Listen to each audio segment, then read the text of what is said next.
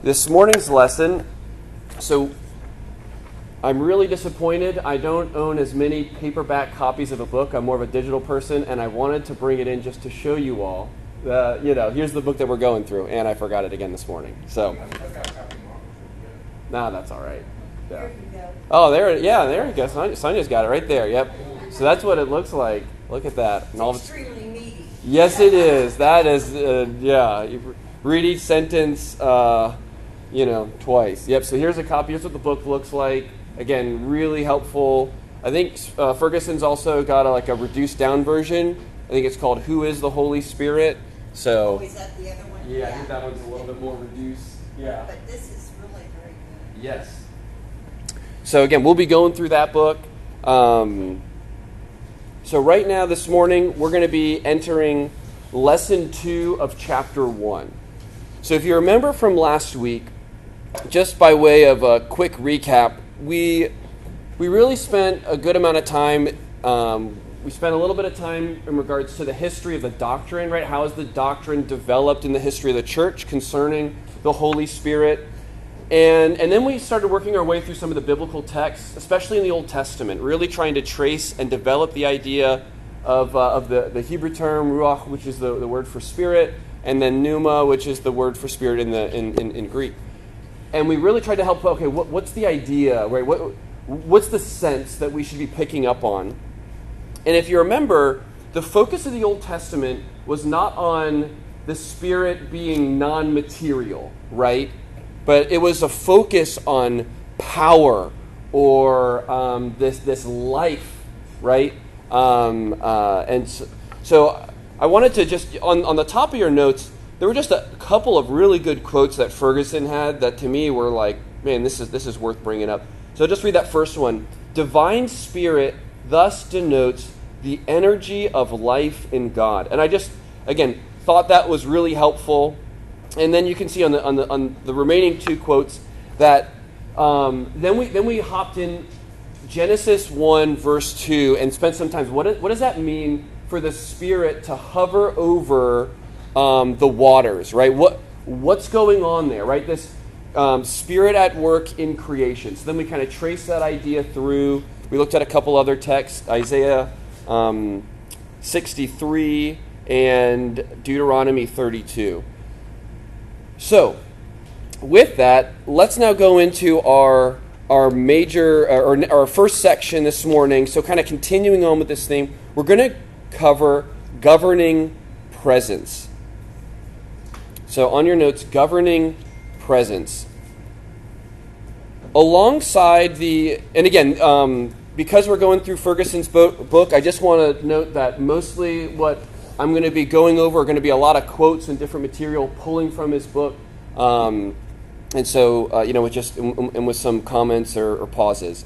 So, under governing presence, alongside the admittedly scanty or minimal references to the work of the Spirit as the executive in ordering creation, there lies another fundamental strand of Old Testament teaching: the Spirit of God is the executive of the powerful presence in the governing of the created order. So let me just say that one more time. The Spirit of God is the executive, or the one who executes, the powerful presence of God in the governing of the created order. So we so we, we saw this idea in Genesis one two, right? Um, this Uh, you know, void and formless, right? And then what is the Spirit doing? The Spirit is creating and governing, right? Uh, and then we saw that in Deuteronomy thirty-two, the Spirit forming and, and, and creating um, a people, right? When we looked at Isaiah sixty-three with, with Deuteronomy thirty-two. So now what we're going to see is how um, how this this idea also um, serves in, in a couple of ways. So We we touched on last week and e- even now that this idea of spirit in the Old Testament, or, or the, the term for spirit, expresses the idea of wind or air in motion. And it serves well as a bridge, to, uh, a bridge term to describe the outgoing of the Creator to the creation. And in, in fact, um, Ezekiel, he suggests this intimate relationship. We see this correlation together in Ezekiel thirty-nine, right, where we see, you know, God's power presence among his people. We see this relationship between God's spirit and God's face, or God's presence. So turn with me to Ezekiel thirty-nine.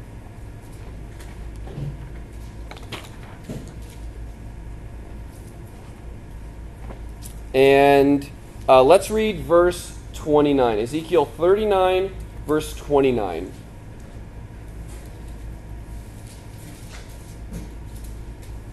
And I'll take a volunteer.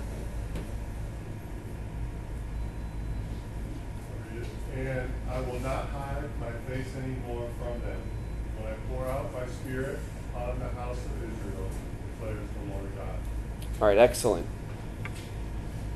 So notice that, right? I will not hide my what? My face from them anymore when I pour out my spirit. So there's this strong correlation between God's face, or another way we could think of it is his presence, right? And his spirit. Now, the Lord has revealed, um, uh, or let me say it this way. The Lord's power presence is revealed in his spirit with a view to fulfilling a variety of goals in redemptive history. And so we're going to hit on, on two of these, where we're going to see, all right, what does this look like with God's governing, powerful presence, especially as it relates to uh, to, to mankind? So the first one, um, like sub-bullet, if you will, uh, relates to the gifts of statesmanship or craftsmanship. And here uh, Ferguson says, he not only carries individuals beyond their normal physical capacities, he gives them abilities which extend beyond their native wit. And we're going to see this specifically with the with the gift of statesmanship and craftsmanship. And again, what we're going to see is this connection that the Spirit not only does this with the material order, I know we saw in Deuteronomy thirty-two, with a nation, but then also within uh, with individuals in the Old Testament. So turn with me back to the first book. Go to uh, um, Genesis forty-one. And we'll just see one example, even though uh, uh, Ferguson cites a couple other in the book of Daniel, where it talks about Nebuchadnezzar's response. Uh, Genesis forty-one. And if I can have a volunteer read Genesis forty-one, verses thirty-seven to thirty-nine.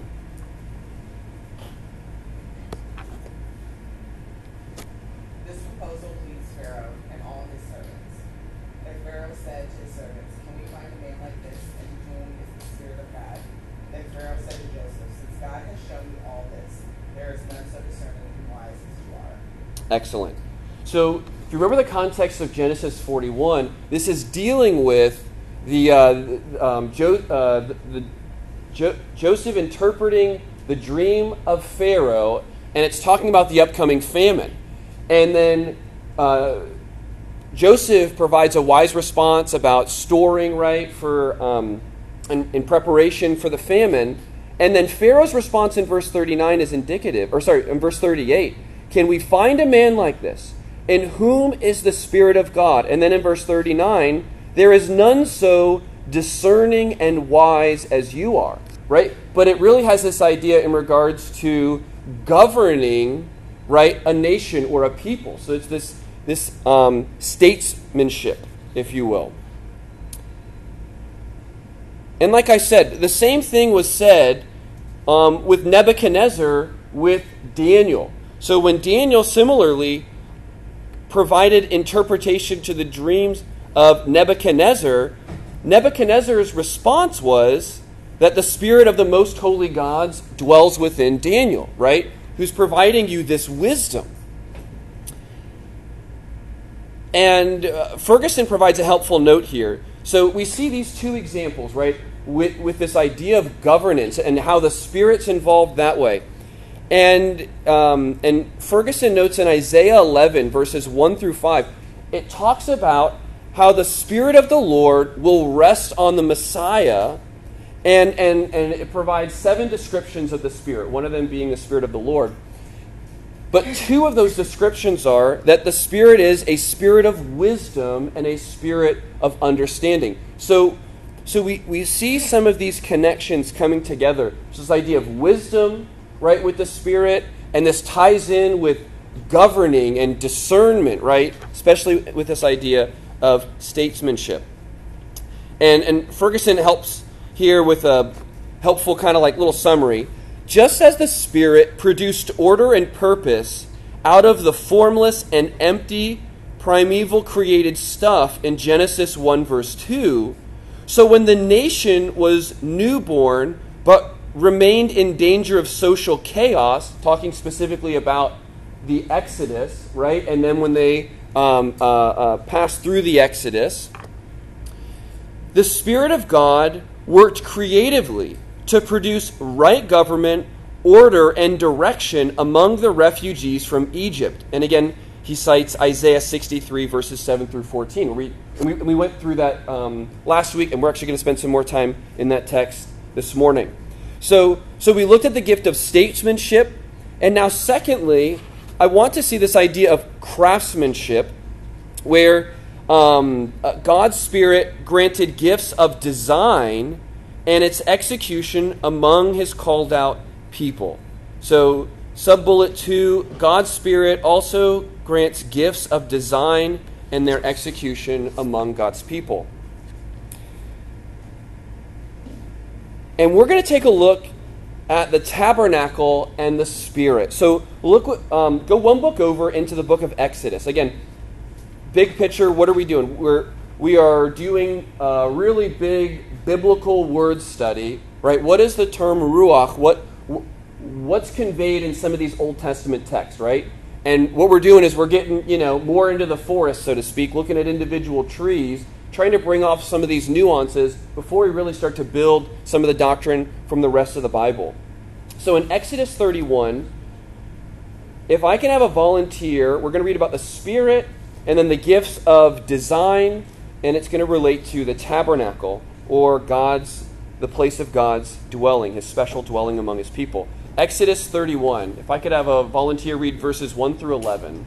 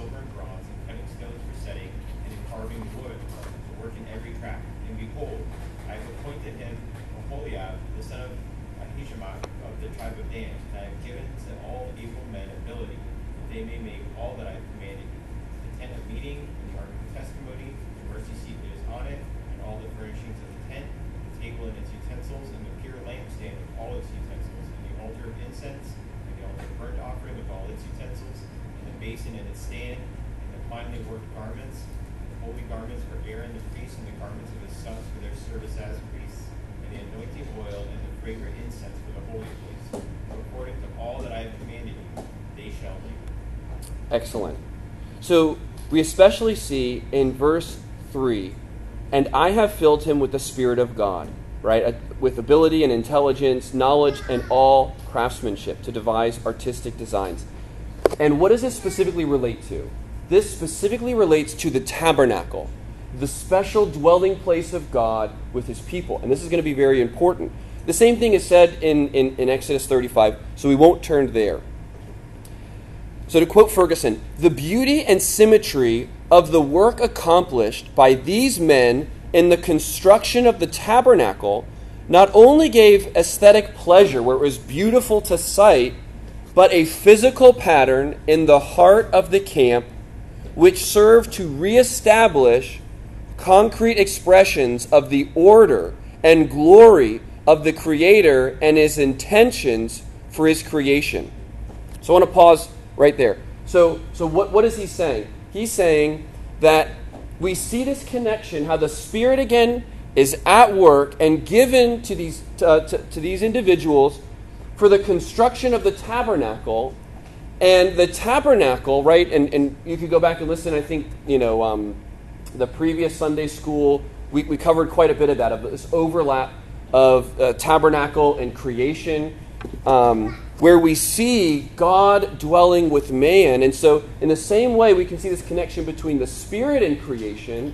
Now we see the Spirit at work in the creation of the tabernacle, which was to be a visible replica, right, of creation, a, a, a, a mini Eden, right, the place of God's of God's dwelling. And Ferguson notes, a hint was thus given that the work of, quote unquote, recreation must begin with the chosen people. Among them stood earthly reflections of the dwelling place of God. As Calvin rightly says, the tabernacle was a sort of visible image of God. Here already in the Exodus narrative, we find the principle will emerge with full clarity only later in the New Testament. The Spirit, and, and, and it's this, the Spirit orders, or if you want to say, or reorders, and ultimately beautifies God's creation. And, and what Ferguson does is he then traces this, really quickly, this theme of God's special dwelling with man in creation, tabernacle, then temple, and then finding its apex in Jesus Christ, right? The true dwelling of God with man, right? John one fourteen, right? He tabernacled among us. And then how that's shared with God's people as God's temple. So, so, so our two, our two sub-bullets, if you will, under this idea of governing presence relate to um, the Spirit and the gift of statesmanship or governing or ordering his people with his presence. And then secondly, um, uh, focusing even on uh, this dual aspect of creation um, uh, and, and, and recreating God's special dwelling with man and the Spirit at work to, to do that right and well. So then next on our notes, we have the recreating Spirit, or he uses Latin terms that, you know, I don't know Latin, so we're just we're just going to go with what's in parentheses. So it's the recreating Spirit. So it's not now simply the Spirit in creation, but it is the Spirit at work in redemption, specifically in recreation. And this and this will be important. In fact, he's got an entire chapter. I don't remember on your notes. I think it's number uh, number six. He's got an entire chapter that we're going to spend and really think about how new creation ties in with the Spirit. What does that mean? What does that look like? What are some of these concepts like regeneration, the giving of um, uh, or, or, or re-getting of life, right? We're going to see how all those things tie in together. So, The, um, he states here, the ministry of the Spirit is not limited to gifts which serve the national establishment of God's people. His work is also moral and redemptive, right? So it's not just this national creating, building, but it is also redemptive. That just in the same way that God is at work in saving, so the Spirit is at work in saving. There's this moral or ethical aspect. And we see this, right, like when we when we looked at Isaiah sixty-three, where the Spirit of God was called the Holy Spirit. So the Spirit has these terms associated with him that are moral or ethical and associated, associated with these concepts.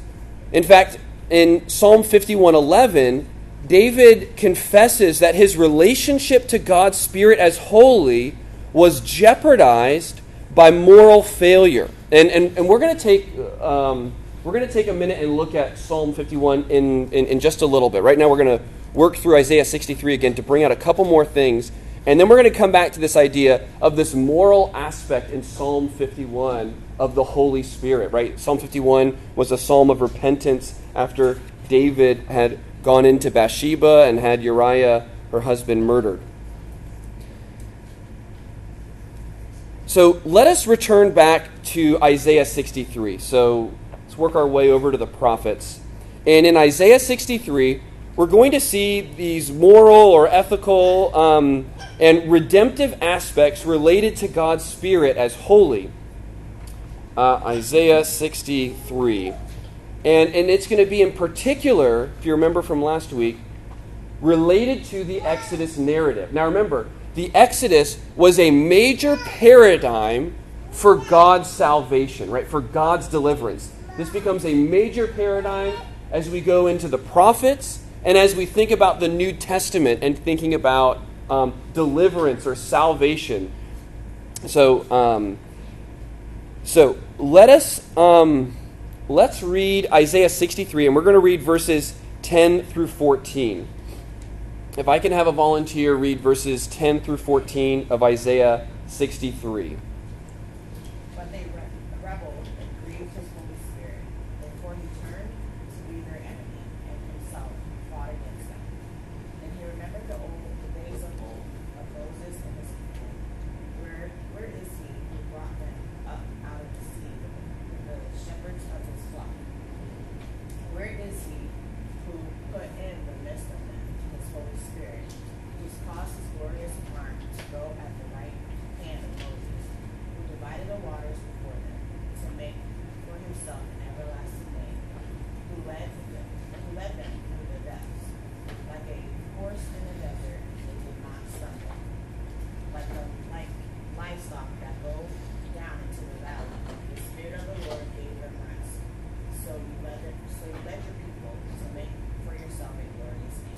All right, excellent. So we're going to bring out these ideas of the Spirit as a person, and specifically a Spirit as a person when we think about these personal aspects um, uh, that are ethical or moral and and redemptive. So, um, so we see in verse eleven that God's Spirit is actively present in the wilderness wanderings, right? Where it says that he set his Holy Spirit among them. And in verses thirteen and fourteen, they were guided by the Spirit. And in verse uh, in verse ten, um, uh, they rebelled and grieved his Holy Spirit. Again, personal terms. Here we come as, to quote Ferguson, here we come as near as the Old Testament anywhere does to an explicit, and, and Ferguson, he's going to use this term, and and, and I, I'm on, I want to define it, explicit hypostatization of the Spirit. Not only is a distinction distinction suggested between God, who's transcendent, or this is like that lofty, far away, separate from creation aspect, and immanent, where he dwells and is close uh, and is near. Um, uh, so not only is there that distinction, but then to grieve is an interpersonal activity. So what is he bringing out? This is what I want to go back to, this word, hypostatization. We don't talk like that, right? So, yeah. so, yes, yeah, yeah, yeah. Yes, yes, yes.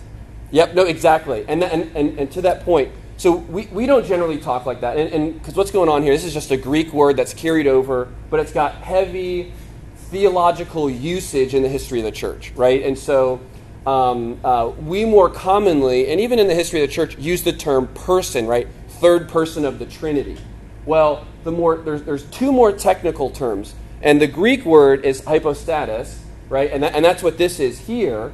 Um, but even that got confusing in the history of the church in the two and three hundreds, and so then they used a Latin term, which is subsist, substantia. Uh, Which, which again, it's a subsistence, right? Again, we don't we don't talk and use these terms, but I also think it's important that we don't just like gloss over them, right? When the history of the church, these were important terms to make some of these nuances. So, long story short, what are we talking about? That these are personal aspects that we're bringing up about the Spirit in the Old Testament. And the thing is, when, when we look at the Old Testament, it's more opaque, right? It's it's darker, it's more fuzzy. So you're like, well, was the Spirit just a mode of God's power presence, or is he truly a person?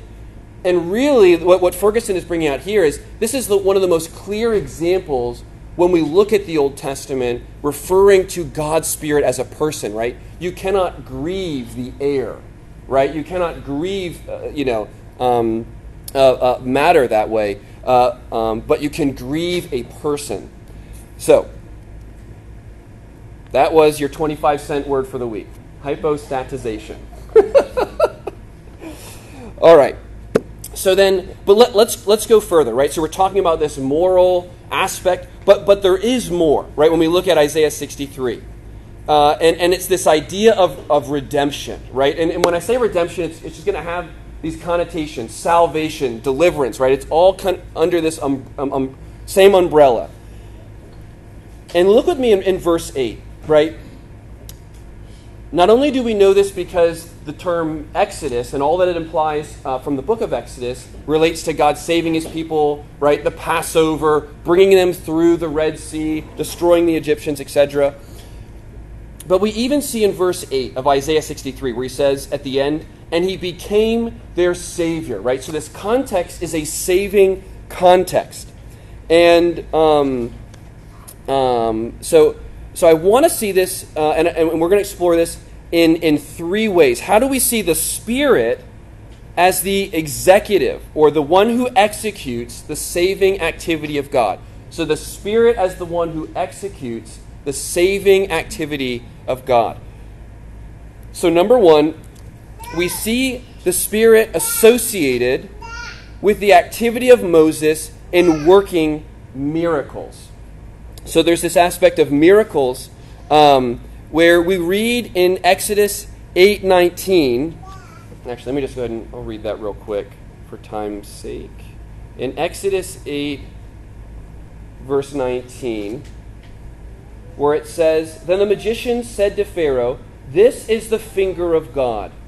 Uh, but Pharaoh's heart was hardened, and he would not listen to them as the Lord had said." So here, as the Lord is confirming what is taking place with God's people and deliverance and this word about them uh, to be delivered, uh, there's a confession that this that these miracles are from the finger of God. And the same thing is said in Luke, in Luke chapter eleven, in verse twenty. We have the uh, a similar confession with Jesus when he talks to the Pharisees and he says, "But if it is by the finger of God that I cast out demons, then the kingdom of God has come upon you." Now you might be asking, well, that's great, Kyle, but where is the mention of the Spirit? Well, in the synoptic reading in um, in Matthew eleven or Matthew twelve twenty eight, it says, "But if it is by the Spirit of God that I cast out demons, then the kingdom of God has come upon you." So we see this association or uh, synonymous use between the finger of God and God's Spirit. And we see this in redemption, how these miracles were confirming this word of deliverance, or in Jesus' case, his redemptive kingdom is here, and the miracles, right, by whom he's casting out demons are testifying to this end. So point number two. So we see one, the Spirit related to miracles. And then secondly, how else is the Spirit the one who executes the saving activity of God? Well, the Spirit leads and guides the people into the blessedness of covenant fulfillment. So if, if you're in Isaiah sixty-three still, look at verse fourteen where he says, "Like cattle that go down to the plain, they were given rest by the Spirit of the Lord."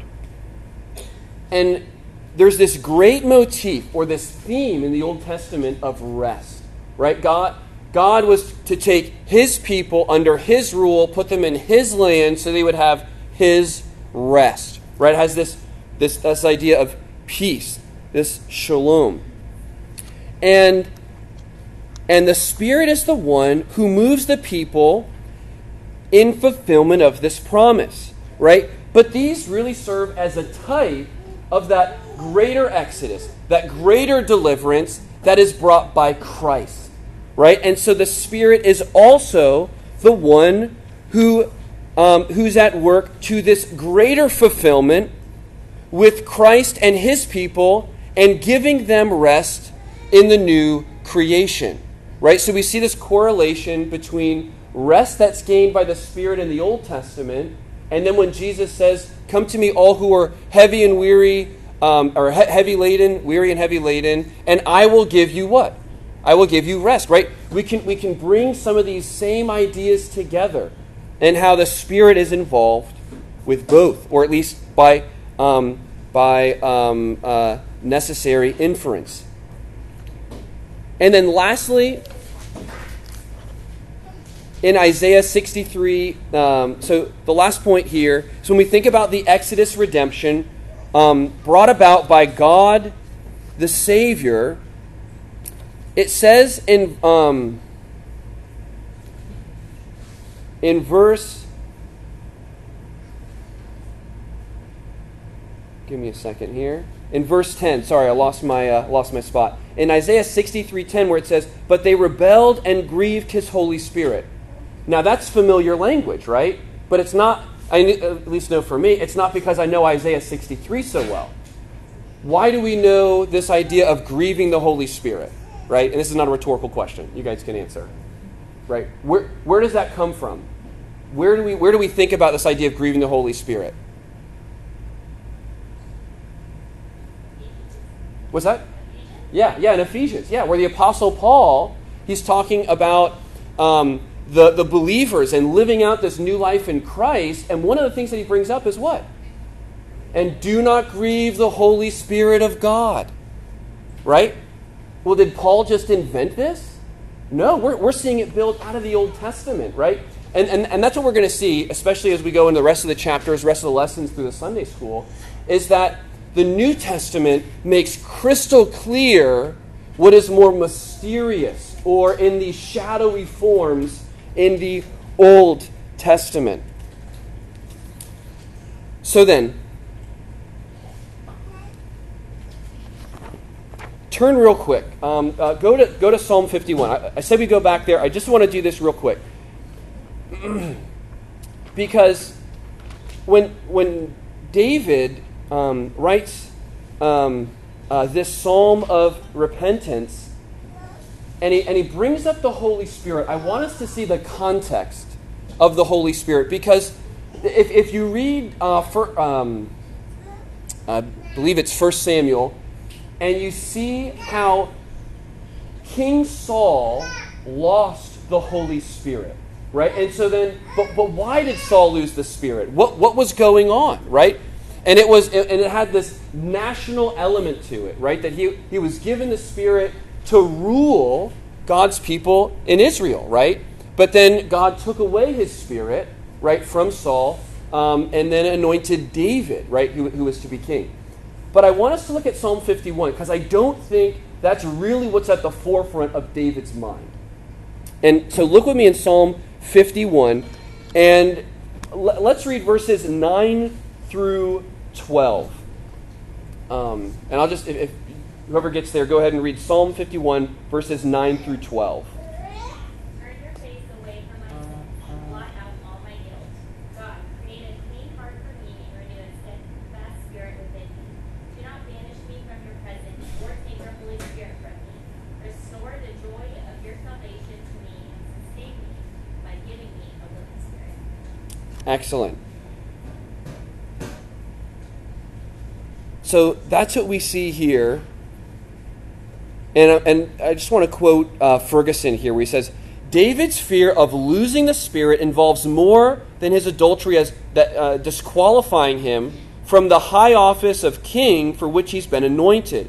His prayer, do not take your Holy Spirit from me, in verse eleven, is exegeted or explained and expounded within the psalm itself by his cry not to be cast Um, from the Lord's what? His presence. But rather to have the joy of what? Salvation restored to him. Only by possessing the Spirit can his own heart be pure and joyful and be kept steadfast and willing.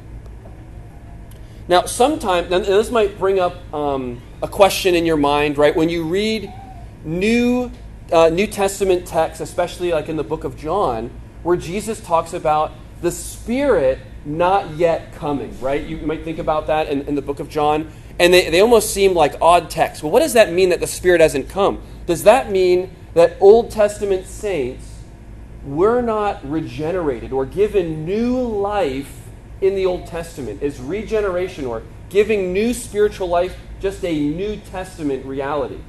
And I think Psalm fifty-one is one indication that the Spirit was at work, even in the Old Testament, giving spiritual life to God's people.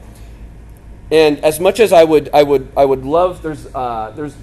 If we had more time, I would spend some time in Genesis three to see it traces all the way back to Adam and Eve, and and what we see take place in Genesis three with creating enmity with the woman and her seed and Satan. And there's there's a lot more going on there that, that first meets the eye. And John expounds that in First John when he talks about being born of God. He he looks all the way back to the beginning. But again, we, I'm sure we'll have time in chapter six, you know, when we get there. So just just a little a little, a little teaser. But but I do want to bring out that as we're familiar with in Galatians five, remember the fruit of the Spirit, right? The fruit of the Spirit is, and then Paul gives these ethical qualities that are that are to be demonstrated by God's people. One of the things that Ferguson points out is that in the New Testament, there's several times where, where there's these reminders. New Testament saints are to follow the faith of Old Testament saints, right? You think of like Hebrews eleven or James chapter two um, with Abraham or, or, or James chapter five with Elijah, right? There's this recalling and reminder. And and truly, um, if, if we put some of these things together, New Testament believers are to walk according to the Spirit, following the same faith or the same way in which those Old Testament saints walked according to the Spirit, with, with that spiritual life given by the Holy Spirit. In other words, or to, to use an Old Testament phrase, they were to have their hearts circumcised, right? The circumcision of heart was that display of new life through the Spirit. And and, and we see that uh, clearly called out in Deuteronomy thirty, verse six. And, and like I said, um, we will get more into this idea of, okay, well then if the Spirit's at work in regeneration, in giving life in the Old Testament, well then what is Jesus saying when he says that the Spirit has not yet come, right? And that's a teaser. We're not going to go over that. But we will get to that, right? That's going to be like when we get to chapter three, when we talk about Pentecost, right? And the outpouring of the Spirit. We're going to see a lot of these connections come together. All right. So any questions or comments so far? Sorry, I have to walk out when you're talking about that. Yes.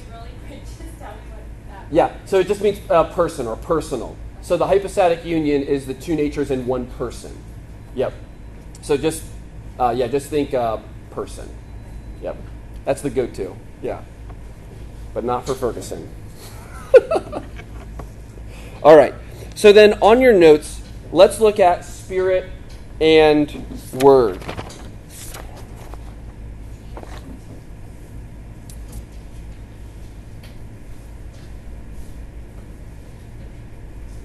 So we've talked about the Spirit as the energy of life in God, his role in ordering creation, his governing and ordering the creation of the people of Israel, his empowerment of people to follow suit in designing and ordering and governing. We, we looked specifically at um, uh, that with, with nations and then also with the tabernacle. And we've also seen his role in salvation, right? That idea with the Exodus, with the Exodus, and even giving people spiritual life. Right? A new circumcised heart. But now we're going to talk about how the Spirit of God relates to the Word of God. And it is in the New Testament where we have more clear statements about the Spirit's work regarding Scripture, God's, God's Word. So, um, if I can have a volunteer read First Peter one, verses ten through twelve, who'd be willing to do that? First Peter.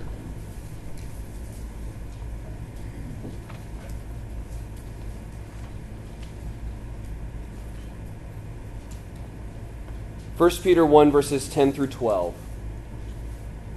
Yeah, go ahead. Concerning this salvation, prophets who prophesied about the grace that was to be yours searched and inquired carefully, inquiring what person or time the Spirit of Christ in them was indicating when he predicted the sufferings of Christ and the subsequent glories. It was revealed to them that they were serving not themselves but you, and the things that have now been announced to you through those who preach the good news to you by the Holy Spirit sent from heaven, things into which angels long to look. Excellent. So, um, there's a lot of things that can be said about this text, but I want to just highlight two. So in verse eleven, um, this, uh, as you're inquiring, the, this, the Spirit of Christ in them was indicating when he predicted the sufferings of Christ and the subsequent glories. Right? So we see this aspect of the Spirit and his role at work in revealing, right? Or, or even in that sense of, of predicting. And then in verse twelve, who preached the good news to you by the Holy Spirit. So we see this association between the Spirit and the Word. Um, now turn with me just one book over to Second Peter, Second Peter chapter one, where uh, where there's even greater reflection on this. And, and I'll just read uh, verses twenty and twenty-one. Uh, Second Peter one, verses twenty and twenty-one. Knowing this, first of all, that no prophecy of Scripture comes from someone's own interpretation, for no prophecy was ever produced by the will of man, but men spoke, and here it is, from God as they were carried along by the Holy Spirit. So here's a really explicit text. How, how does prophecy come along where we have Scripture, right, inscripturated revelation, God's revelation written down for us? How does it come about? Well, it comes about as God, through the Spirit, moved men or these authors to write the sacred pages of Scripture. And but this idea is not um, Peter's not inventing some new idea, right? He's drawing on the Old Testament and he's making it more clear. So, like for example, in Jeremiah one four, where it says, "Now the word of the Lord came to me," or in one nine when he says, "Then the Lord put out his hand and touched my mouth, and the Lord said to me, Behold, I have put my words in your mouth." So we see this connection between God giving his word to the prophets, right? But that's not that's not as clear. But Isaiah, he, he goes a little bit further. Turn with me back to Isaiah. Isaiah fifty-nine. And look with me at verse twenty-one. Isaiah fifty-nine, twenty-one. And I'm going to go ahead and read Isaiah fifty-nine, verse twenty-one. "And as for me, this is my covenant with them, says the Lord.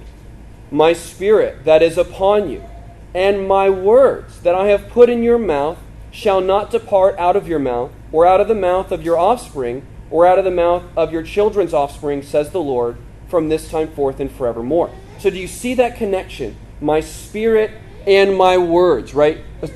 Deeply associated together. But then it's in Second Samuel where we see uh, a more explicit connection between the Spirit and the Word. So look with me at Second Samuel. So keep going going back to what are called the former prophets. Um, Second Samuel. Second Samuel twenty-three. And in Second Samuel twenty-three, in verse two, where he says, I'll read verse one.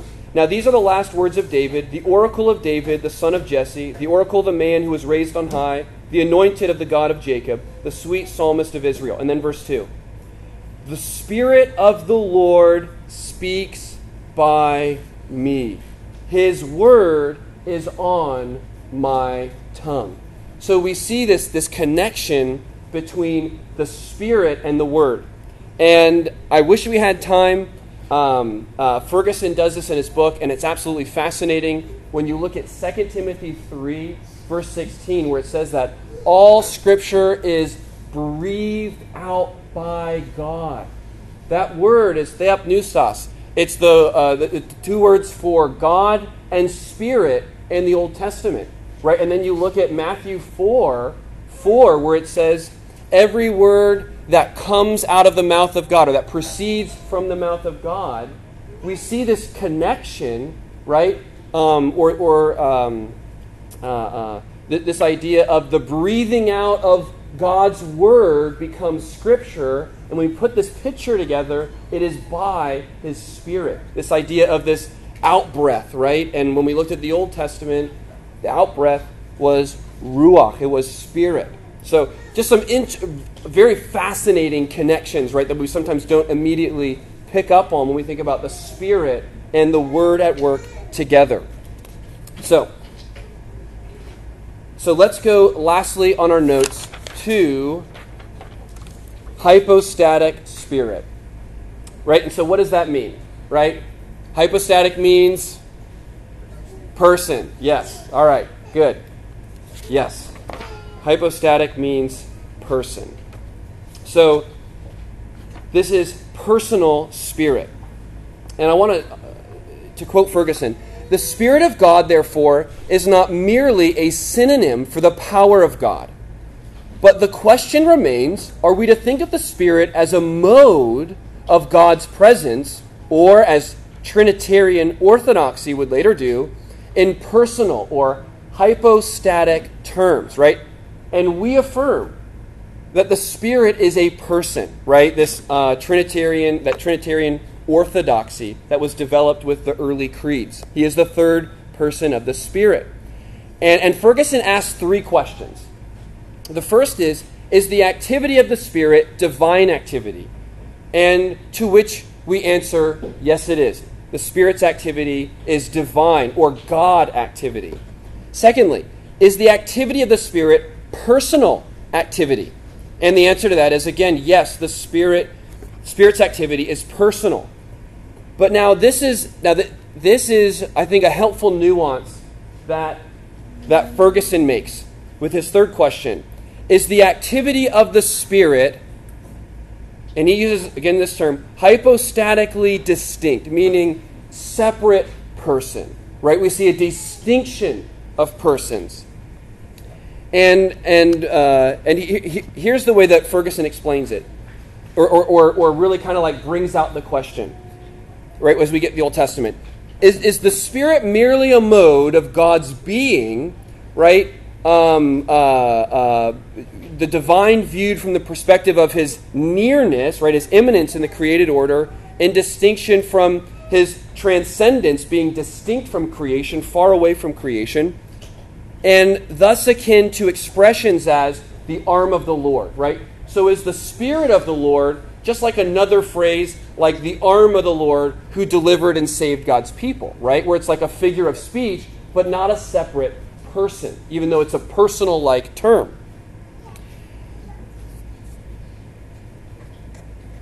And so, um, and so what, what what Ferguson does is, not only do we think about text, but we also use good and necessary consequence from the Old Testament evidence to build together this thought. And again, like we've said, it is right for us to think of the Spirit as the third person of the Trinity.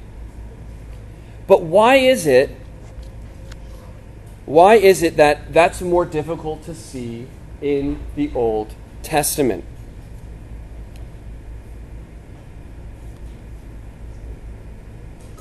And the reason why is because the Holy Spirit is only fully revealed to us in and through Jesus Christ. So the Spirit, in a sense, does not truly show himself in the Old Testament because he is um, the Spirit who glorifies Christ. And so it was only proper how it was the Father working and then the coming of Christ, right? In the same way that the Messiah, the Christ of the Old Testament, was also murky and shadowy, right? And then the when the Messiah comes, then he says, but there's another helper who will also come, right? And that's the Spirit. So it's not until we get to the New Testament, and, and, and in particular, to the apostolic, the apostles writing on behalf of Jesus, representing him, and their letters, that it becomes more crystal clear. And uh, Warfield uh, provides a really helpful comment, and he, and, he, and he does so in particular, talking about looking for the Trinity in the Old Testament. And um, uh, I, I, want, I, I want to read this, even if this becomes the last thing that, that we look at, because it's very helpful, right? When we kind of, how should we think about this? He says, the Old Testament may be likened to a chamber richly furnished, but dimly lit. The introduction of light brings into it nothing which was not in it before, but it brings out into clearer view much of what was in it, but was only dimly or not at all perceived before. The mystery of the Trinity is not revealed in the Old Testament, but the, minis- the mystery of the Trinity underlies Old Testament revelation, and here and there almost comes into view, right? Like Isaiah sixty-three.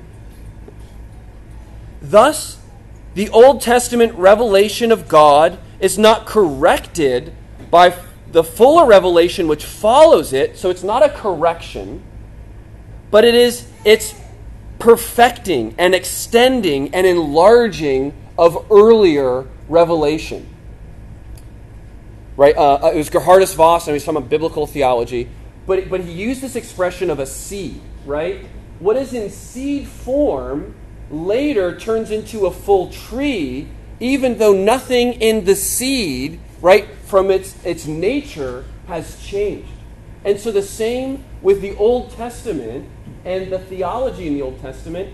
Nothing is different than what is in the New Testament, but it is not as it, it's not as clear as when you have the full tree. So, uh, unfortunately, for time's sake, as, as much as I would like to just get into some of those reasons or thoughts with why, um, the New Testament looking at the Spirit as God and as a distinct person, uh, I, I, unfortunately, I'm just going to have to commend to you that, that, that last part of the section. Um, some really good material there. So let us go ahead and close and give thanks, and then we'll be dismissed.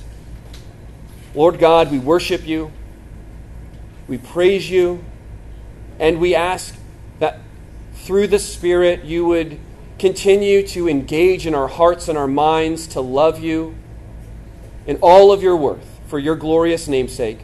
Be with us now as we go to enter and to uh, join this morning in corporate worship. We pray that you would bless it for your namesake. Amen.